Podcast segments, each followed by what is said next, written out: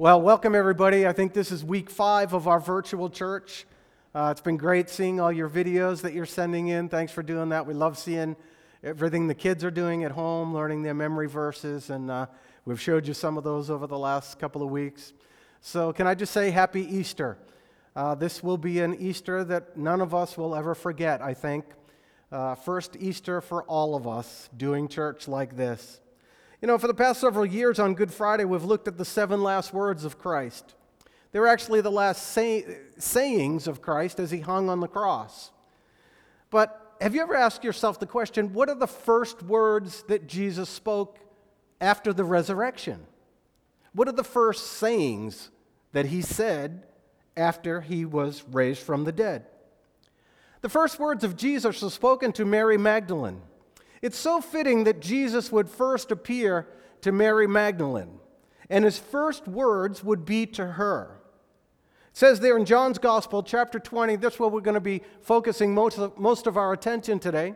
It says, Early on the first day of the week, while it was still dark, Mary Magdalene went to the tomb and saw that the stone had been removed from the entrance. So Mary was the first one to the tomb. She got up early and went there. This is so typical of what we know of Mary. Just a couple of things that we know about Mary from the Gospels. You know, Mary really loved Jesus, probably for a very good reason, because it says in Luke's Gospel, chapter 8, that she had been delivered from seven demons. Now, whatever that means, either she had a myriad of sicknesses or she had some real issues. Uh, maybe she was really messed up. We don't know. But it says that she was delivered from seven demons. So, whatever the real issue was, Jesus changed Mary's life. And because of that, she really loved Jesus. So, it's no. It's no shock to us that we see her being the first one to the tomb and the first one that Jesus would speak to. I just love how the Bible says there in Luke's gospel, just so casually, it mentions she's been delivered from seven demons. But she was also a great financial supporter of Jesus. It says in Luke's Gospel, chapter 8, that it mentions all these women. It says that they were giving to Jesus' ministry out of their own means. And we know that she was there through the entire crucifixion. Now, think of this with me. Mary Magdalene, because of what Jesus had done in her life, she saw his body carrying his own cross. She saw the nails pounded in his feet. She saw the blood dripping from the crown of thorns. She saw him stripped and his clothes sold off. She was there through all of the pain, all of the suffering, all of the humiliation that Jesus went through. Mary loved Jesus. She was there when his body was wrapped and placed in the tomb. You remember the story of Joseph of Arimathea, who asked for Jesus' body so that it could be buried. And Mary Magdalene and the other Mary were sitting opposite the tomb. So you see this chronicle of Mary. When she meets Jesus, she is changed. She's following him throughout all his ministry. He delivers her from all these things. She's a financial supporter of his. She's with him through the entire crucifixion period, the trials, and all of that. And now she is the first one to the tomb. How fitting it is that Jesus would speak to her first. So let's read a little more of the text. John's Gospel again, chapter 20. Early in the morning, while it was still dark, Mary Magdalene went to the tomb and saw that the stone had been removed from the entrance. So she came running to Simon Peter and the other disciple, the one that Jesus loved, and said, They've taken my Lord out of the tomb, and we don't know where they have put him. So Peter and the other disciple started for the tomb. Both were running, but the other disciple outran Peter and reached the tomb first. He bent over and looked at the strips of linen lying there, but didn't go in.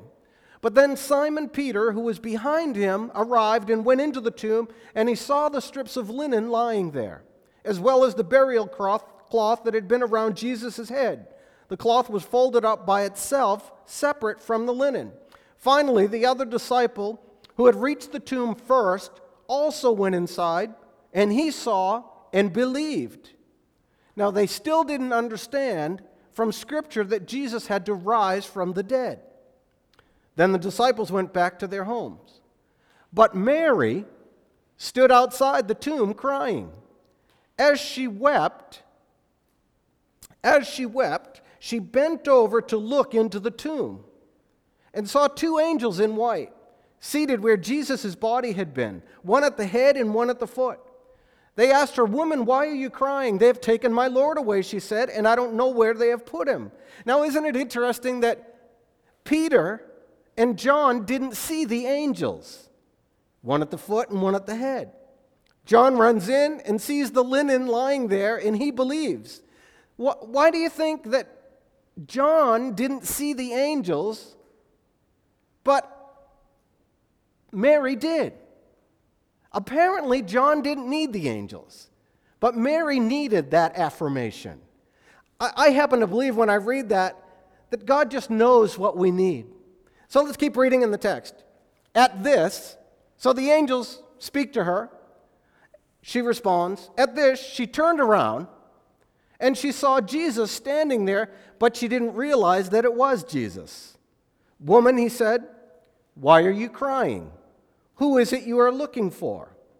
Thinking he was the gardener, she said, Sir, if you have carried him away, tell me where you have laid him, and I will go get him. Jesus said to her, Mary. She turned toward him and cried out in Aramaic, Rabboni, which means teacher. And Jesus said, Do not hold on to me, for I have not yet returned to the Father. Go instead to my brothers and tell them, I'm returning to my Father and your Father, to your God and my God. And Mary Magdalene went with the disciples, went to the disciples with the news, I've seen the Lord, and she told them that he had said these things to her. So here's the account Mary gets to the tomb first, she's the first one there. And while she is there, the Lord speaks to her. So there are four words or four sayings that Jesus says to Mary that, that changed her life on that Easter. I pray that for you and me, that these four words would change our life this Easter. As much as Mary needed it on that Easter, we need it celebrating this Easter. So the first thing he said to her was this He said, Woman, why are you crying? Now, two times in the text, the question is asked once by the angels, but this time by Jesus. He asked the question, Woman, why are you crying? I love the questions that God asks that He already knows the answer to. Here's a woman at a graveside. It would be pretty obvious why she would be crying. But she doesn't recognize Jesus. Isn't that interesting? Jesus is there and he speaks to her, but she doesn't recognize him. That, that kind of happened in another story with the resurrection account. The two guys on the road to Emmaus, they didn't recognize that it was Jesus walking with them. But he asked this question Why are you crying? Jesus knows the answer to the question. Just like when he asked Peter, Peter, do you love me? Jesus knew Peter's heart. He knew that Peter loved him when he met the two blind guys on the side of the road and he said, What do you want me to do for you? Obviously, he knew that they wanted to be healed, that they wanted to see. So Jesus asked this question that he already knew the answer to. Jesus knew why Mary was crying, and that's why he came to earth to die in our place, in her place. The prophet Isaiah, foretelling about Jesus, said this about the Messiah. He said that he was the one that would carry our sorrows. He's the one that came to bind up the brokenhearted. He is the one who would comfort all that mourn. He is the one that would give the oil of gladness instead of sorrow or mourning. He's the one that would give a garment of praise instead of a spirit of despair. So Jesus knows the answer to the question, but he asks it. Notice Mary's response. Her response is what brought her the sorrow. They've taken away my Lord, she said, and I don't know where they have put him. Her response tells why she was so sorrowful. First is that she had suffered loss. She said, They've taken my Lord away. I don't know if you've noticed this, but over the last, I would say, over the last several days, there seems to have been an increasing amount of sorrow or sadness. I went to uh, my local grocery store in my town this, this past week. It was on Tuesday this past week. And I hadn't been in a while, so I, I, didn't know about all the changes. There's, you know, there's plexiglass at everything. There's arrows directing people to only go one way up and down the aisles. There is now a line out the door. They're limiting amount of people. So when I walked into the store, I immediately felt this sense of just sadness in the place. And I just said, Lord, what is this? As I looked around, everyone is wearing masks. It is dead silent in there. There's people all over the place, but you could hear a pin drop. Everyone's wearing masks, they're staying far away from each other, and as people are passing each other, they're not even acknowledging or saying anything. It was the strangest experience I have ever felt going shopping. This just increased sense of sadness. As I walked around the store, I just began to pray. I prayed for that store, I prayed for my town and our country. So when I was checking out, I said to the cashier, I said, It seems terribly somber in here. And she said, It's been like that for a couple of days. And she said, And the people are getting really nasty. So we are facing somewhat of what Mary Magdalene was facing on her Easter morning. She had suffered loss. We have suffered loss. People have lost things. They've lost jobs. They've lost a sense of security. They've, there's been a sense of loss. Then the second thing she said, she said this she said, and I don't know where they have laid him.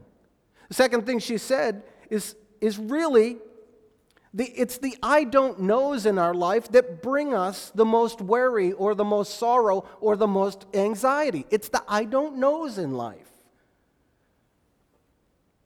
It's the fear of the unknown. I don't know how long this pandemic will last. I don't know if I will get it or one of my loved ones will get it. I don't know if my loved one who has it will pull through. I have a cousin who has it right now that is unresponsive. I don't know. It's the unknowns in life that cause this kind of anxiety. In the natural, Mary had plenty of reason to be weeping. She had suffered loss, and she didn't know what the future would hold.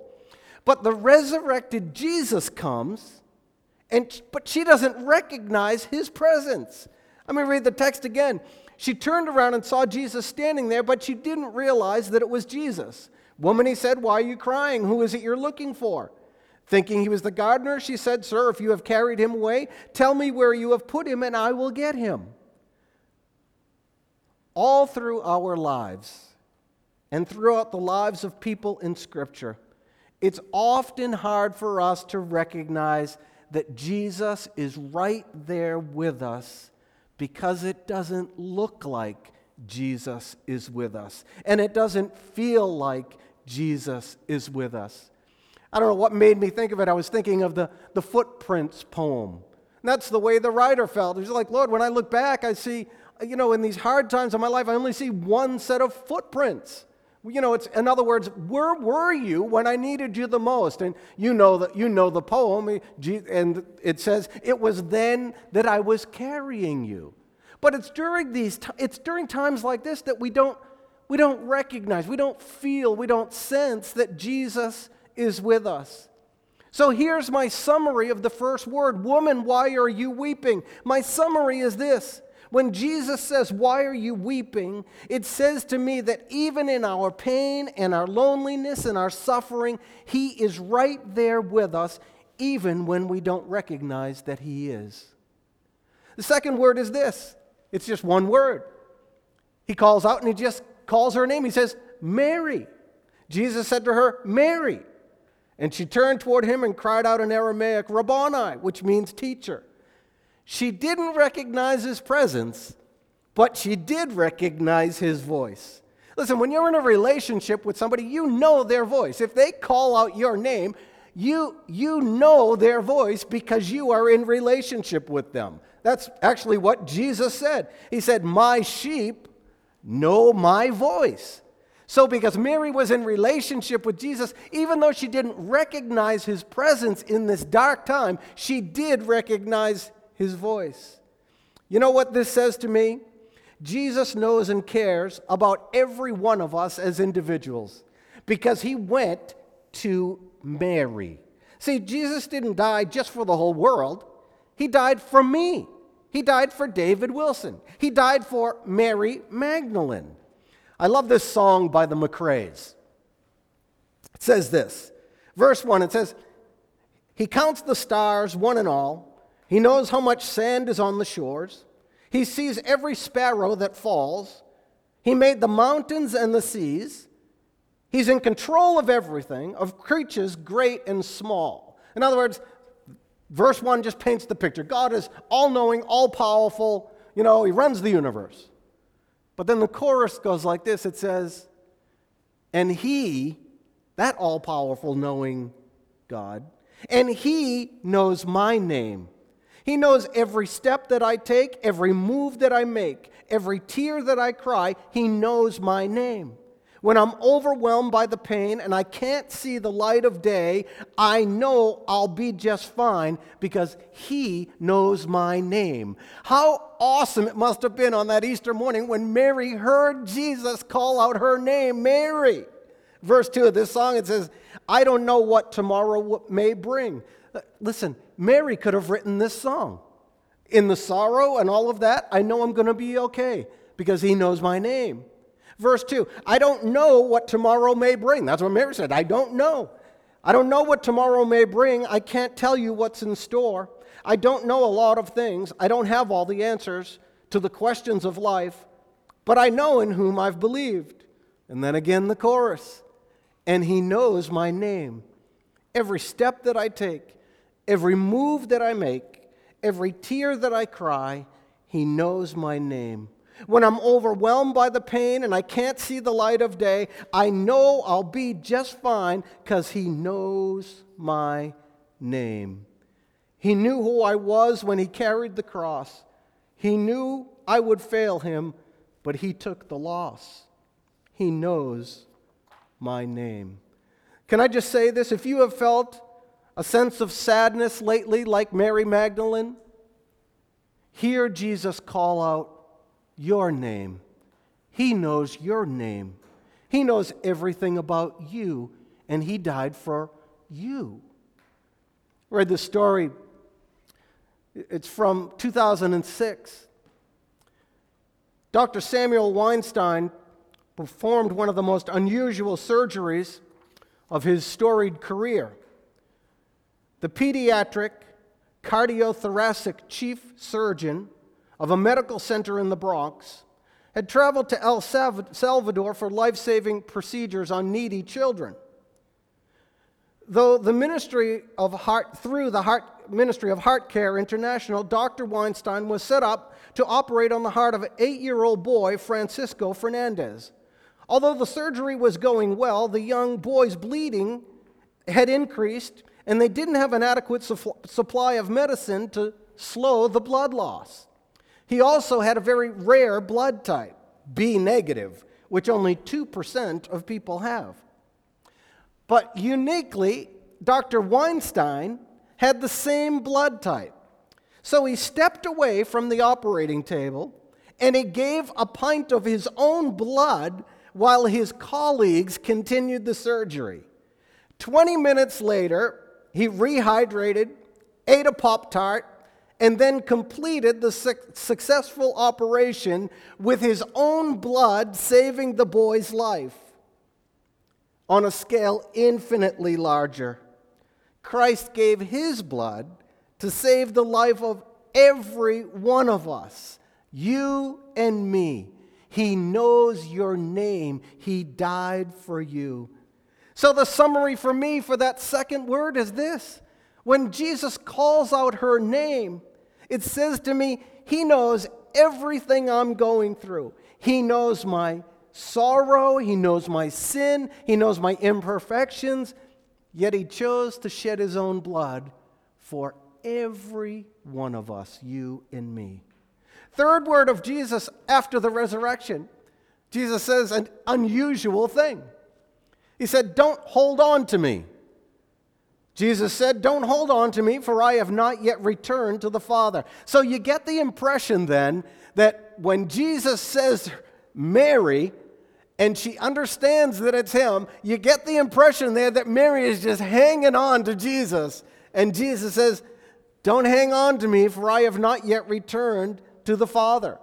It, it reminded me really of, of the Mount of Transfiguration. You remember the story that Jesus took Peter, James, and John with him up on the mountain, and Jesus was transfigured and he became, you know, dazzling white. And then Moses and Elijah show up. And the disciples say to Jesus, This is great. Let's build booths one for you, one for Moses, one for Elijah. In other words, this is awesome. I want, I want to just hang on to this forever. That's kind of the impression I get from Mary in this text that she, Jesus calls her name and she's just hanging on to Jesus. Jesus said, Don't hang on to me. It's as if Jesus is saying, I have so much more in store. Jesus had to go to heaven so that the Holy Spirit would come and the church would be born. I read a commentary in my Bible. It said, Mary didn't want to lose Jesus again. She had not understood the resurrection. Perhaps she thought that this was his promised second coming. But Jesus didn't want to be detained at the tomb. If he didn't ascend to heaven, the Holy Spirit would not come, and both he and Mary had important work to do. Jesus is saying, Don't hang on to me. There is so much more in store. So when Jesus is saying, Look at, don't hang on to me, he's saying, This is going to be bigger than you can even imagine. Read this story about General Wainwright, General Jonathan Wainwright. He was the only U.S. general captured in World War II. MacArthur had given the orders no surrender, fight to the end. But the intense fighting in the Philippines pushed him to surrender. So, for months in a Mongolia POW camp, he was immersed in self condemnation for having surrendered to the enemy. His body deteriorated under the harsh conditions, and he was forced to hobble around on a cane. When MacArthur ultimately prevailed, the Japanese were forced to surrender. Wainwright was now free, but he continued to live as a prisoner because the news had not reached Mongolia.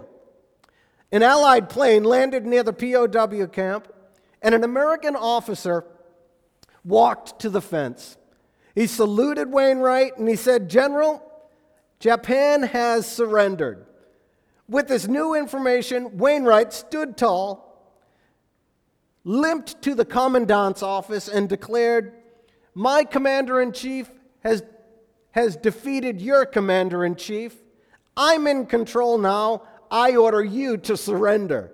Without a shot being fired, the Japanese commandant laid down his weapon and surrendered to the emaciated, weak man he had once controlled.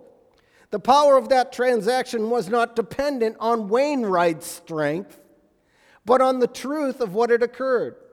So when Jesus arose from the grave, his actions declared victory and liberation for anyone who will accept the truth of what he has done.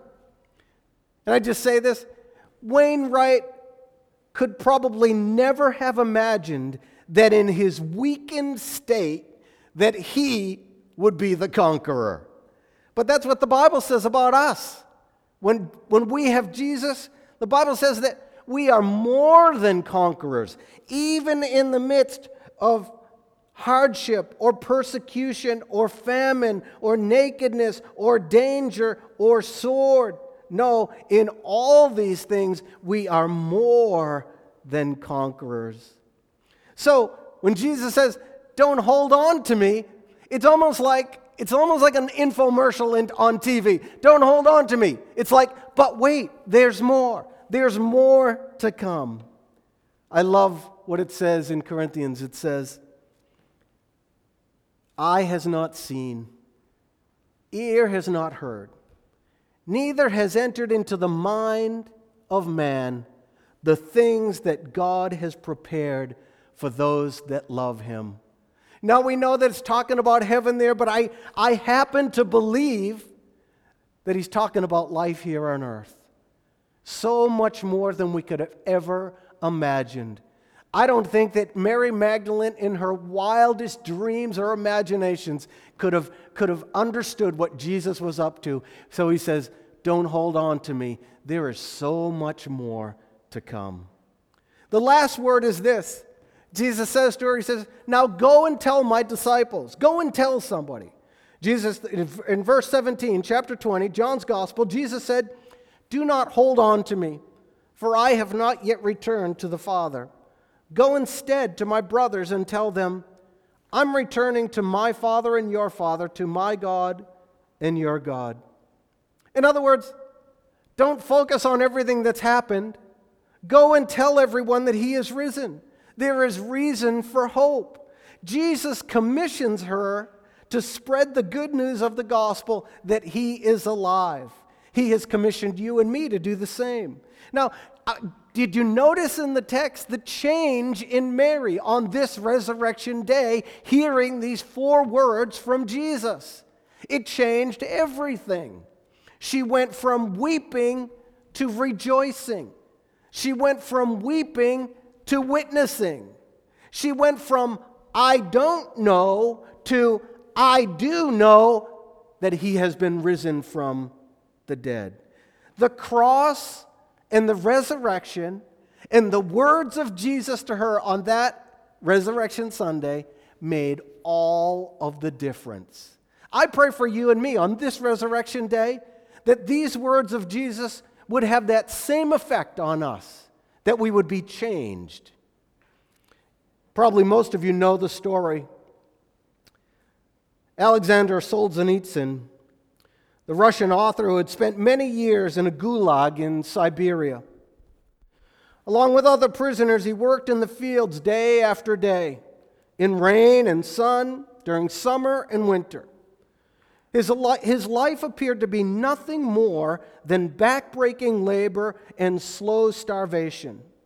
The intense suffering reduced him to a state of despair. On one particular day, the hopelessness of his situation became too much for him. He saw no reason to continue in his struggle, no reason to keep on living. He made it his life made no difference, so he just gave up. Leaving his shovel on the ground, he slowly walked to a crude bench and he sat down. He knew that at any moment a guard would come and would order him to stand up. And when he refused to stand up, he would probably be beaten to death with his own shovel. He had seen it happen many times. As he waited, head down, he felt a presence. And slowly he looked up and saw a skinny old prisoner squat down beside him. The man said nothing. Instead, he used a stick to trace in the dirt the sign of the cross. The man then got up and returned to his work. As Solzhenitsyn stared at the cross drawn in the dirt, his entire perspective changed. He knew he was only one man against the all powerful Soviet Empire. Yet he knew that there was something greater than the evil that he saw in the prison camp, something greater than the Soviet Union. He knew that hope for all people was represented by that simple cross.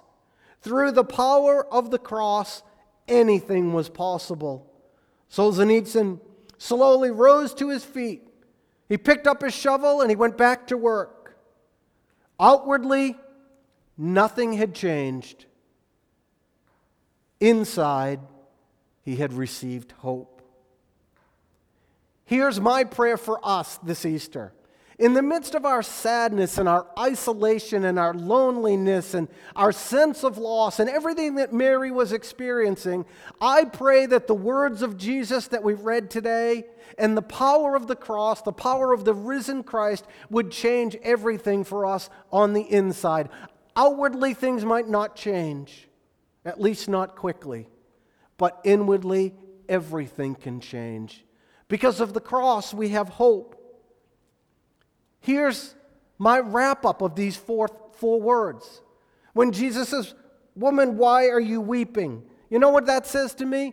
It says to me that even when I don't recognize Jesus in my situation, Jesus is right there, whether I see him or not. I know that he is with me. The second word, when he just calls out her name, you know what it says to me? That, me, that Jesus knows where I live. He knows what I'm facing. He knows how much food I have in the cupboard. He knows how much money I have in the bank. He knows it all, and he cares about me as a person, not just the whole world. The third world, don't hold on to me. He was really saying, there's so much more to come. When he said, go and tell somebody, he was really giving her a renewed purpose in life. You have now a purpose, a reason for living, and a reason for hope. I heard Vice President Pence say this the other day, and I wrote it down. He said, This will be a week of heartache, but it will also be a week of hope. I pray wherever you are on this Easter morning, I pray that if there's heartache and if it lasts a long time, I pray that in the midst of it, you will still find hope. God bless everybody.